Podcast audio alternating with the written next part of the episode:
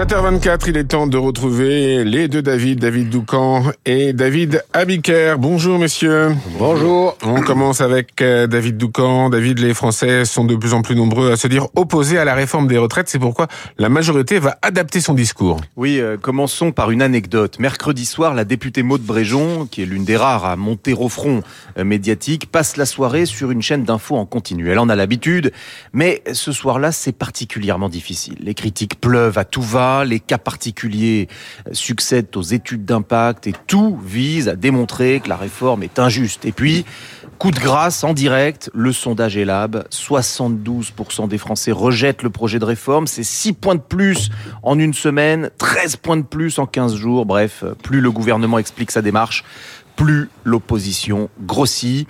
C'est bien qu'il y a quelque chose qui cloche, nous dit euh, l'un de ceux qui sillonnent euh, les plateaux télé ces derniers jours. Après l'émission, euh, Bréjon et quelques poids lourds de la majorité échangent sur le sujet. D'autres qui ont vu le sondage commencent à sonner l'alarme sur les différentes boucles Telegram et WhatsApp où s'échangent les éléments de langage. Très vite, une ligne commence à se dessiner. Il faut arrêter d'expliquer qu'on défend une réforme de justice sociale. Personne ne l'entend, ça ne sert à rien. Mieux vaut se concentrer sur le message essentiel. Cette réforme est le seul moyen de sauver le système de retraite par répartition. En d'autres termes, travailler plus longtemps ne fait plaisir à personne, mais c'est le prix à payer pour garantir la solidarité entre générations. Ce message-là, le gouvernement pense qu'il est encore possible, qu'il est encore audible et va donc désormais se concentrer dessus. Alors, avec aussi d'autres arguments selon vos informations. Oui, le gouvernement va essayer d'élargir le débat sur la valeur travail. Aujourd'hui, euh, travail semble devoir forcément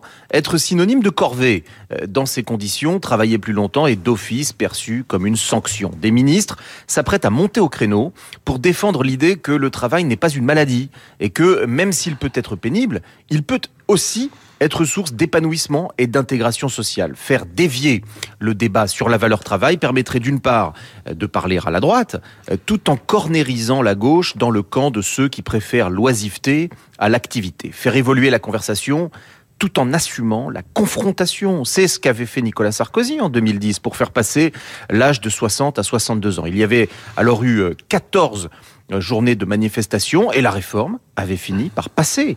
Les députés LR, qui semblent ces temps-ci avoir la main qui tremble, s'en souviendront peut-être lorsqu'il sera l'heure de voter. L'info politique, merci chez David Doucan, rédacteur en chef du service politique du Parisien. On passe au titre de la presse avec vous, euh, David Abiker. Et ce matin, cinq réussites françaises. C'est pas si souvent, c'est pas si souvent qu'on peut célébrer un miracle en une du Parisien aujourd'hui en France. Un médecin français de l'hôpital Necker trouve un traitement contre le syndrome de Clove, une maladie déformante qui touche des milliers d'enfants dans le monde. Autre réussite française, et on va pas se gêner, LVMH, le groupe de luxe, c'est à la une du Figaro pour ses exceptionnels résultat en 2022. Une bonne nouvelle également à la une de la Croix, les jeunes utilisent de plus en plus leur passe culture en couverture des échos. La bonne affaire du Stade de France, fierté française. Demain, ce monument national fêtera ses 25 ans. En couverture du Parisien Magazine, enfin, Astérix, le film réalisé par Guillaume Canet, de la vitamine pour le cinéma français en attendant une potion magique. Merci David Abiker, on vous retrouve à 8h30, il est 7h28. Bonjour Renaud Blanc. Bonjour Eric. Renaud Blanc qui je passe le relais pour la suite de cette matinale. Et Eric, une pensée tout d'abord pour Guillaume Durand qui vient de perdre sa mère hier, évidemment, dans ces moments ô combien douloureux. Toute la rédaction de Radio Classique pense à lui et l'embrasse. Pensez donc pour euh, Guillaume et pour ses proches. Le programme de cette matinale, Eric, premier invité, Guillaume Fard, professeur à Sciences Po, spécialiste des questions de sécurité. Deux thèmes avec lui, les JO dans 18 mois et la question du djihadisme en Europe, la France mais aussi l'Espagne après une attaque dans une église qui pourrait être une attaque terroriste. Guillaume Fard à 7h40, 8h05. Nous serons en ligne avec la journaliste ukrainienne Tetiana Ogarkova. Comment la population à Kiev accueille la décision des Occidentaux d'envoyer des chars d'assaut? L'Ukraine entre espoir et peur avec des bombardements quasi quotidiens sur le pays. Tetiana Ogarkova dans le journal de Lucille Bréau. L'Ukraine toujours à 8h15 avec dans notre studio Pierre Lelouch, ancien secrétaire d'État chargé des affaires européennes.